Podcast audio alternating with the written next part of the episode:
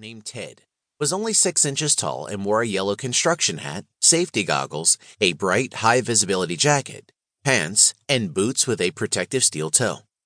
This last part Dad added just in case something like a brick fell on Ted's foot as he built stuff.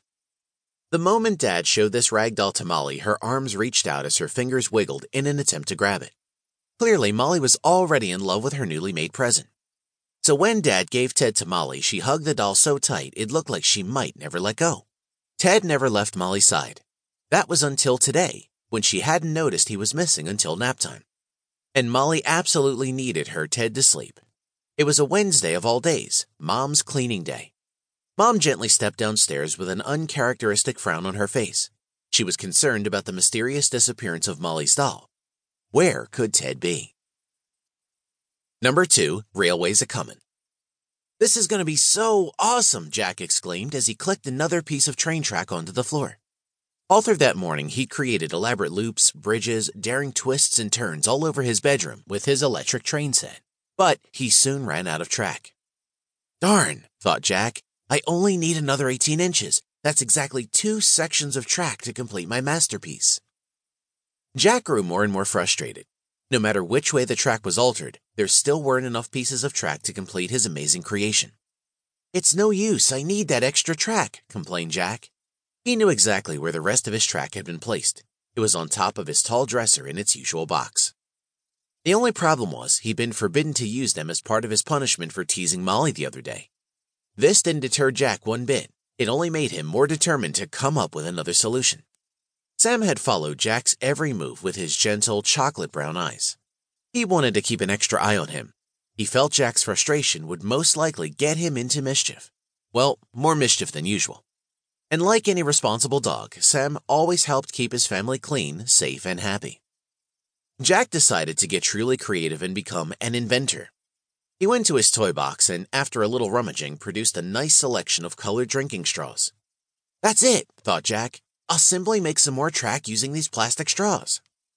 He laid down two sets of straws which were luckily the same length as the longer sides of his metal train tracks parallel to each other. Jack made sure they were the same width apart as his metal tracks. He'd only need two new sections to complete his daring track layout, and he was more determined than ever since he had spent a long time carefully configuring this elaborate layout. This time, with the newly fabricated straw tracks, he'd be able to bring to life the loops and turns of the most dangerous train track ever. Jack whistled with excitement now, pleased with his own amazing patience, ingenuity, and mechanical engineering skills. The last thing he had to do was connect his newly created plastic railway track to the existing metal track. This part would be a challenge for sure, but Jack was confident. He knew where some small bits of electrical wire and tiny screws were. These would do the trick. Jack was happy and energized to continue his project. Number 3. The Laws of Physics as Jack began to attach his newly fabricated plastic tracks to the existing metal track, an icy feeling silenced him. He froze, face dropping and body slumping as if he were a giant beach ball that suddenly deflated. Sam had been watching Jack's inventiveness and wondered about the sudden change in his mood. He picked himself off the floor and went on careful tippy paws over to Jack. Placing his head in front of Jack, Sam's damp, cold nose touched his best friend's. Jack looked Sam in the eye and gently patted him on the head as he began to lift himself off the floor. He stood at a very slow, very deliberate rate. Sam became very concerned with the anger he noticed creeping over Jack, causing a dangerous glint in the boy's eyes. He had his newly constructed plastic track in hand, which he tossed into the air. Sam could not only see, but feel Jack's frustration.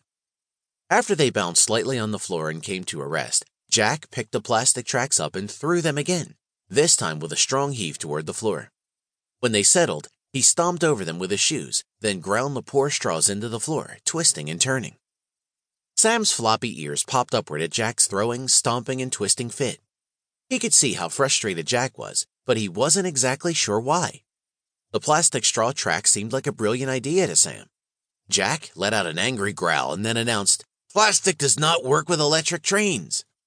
And with that, he picked up the deformed plastic track and started to rip it apart piece by piece, colored string binding and all.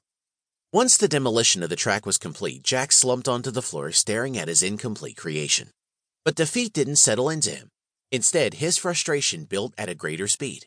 It rose like the temperature gauge of a thermometer, one that sat in boiling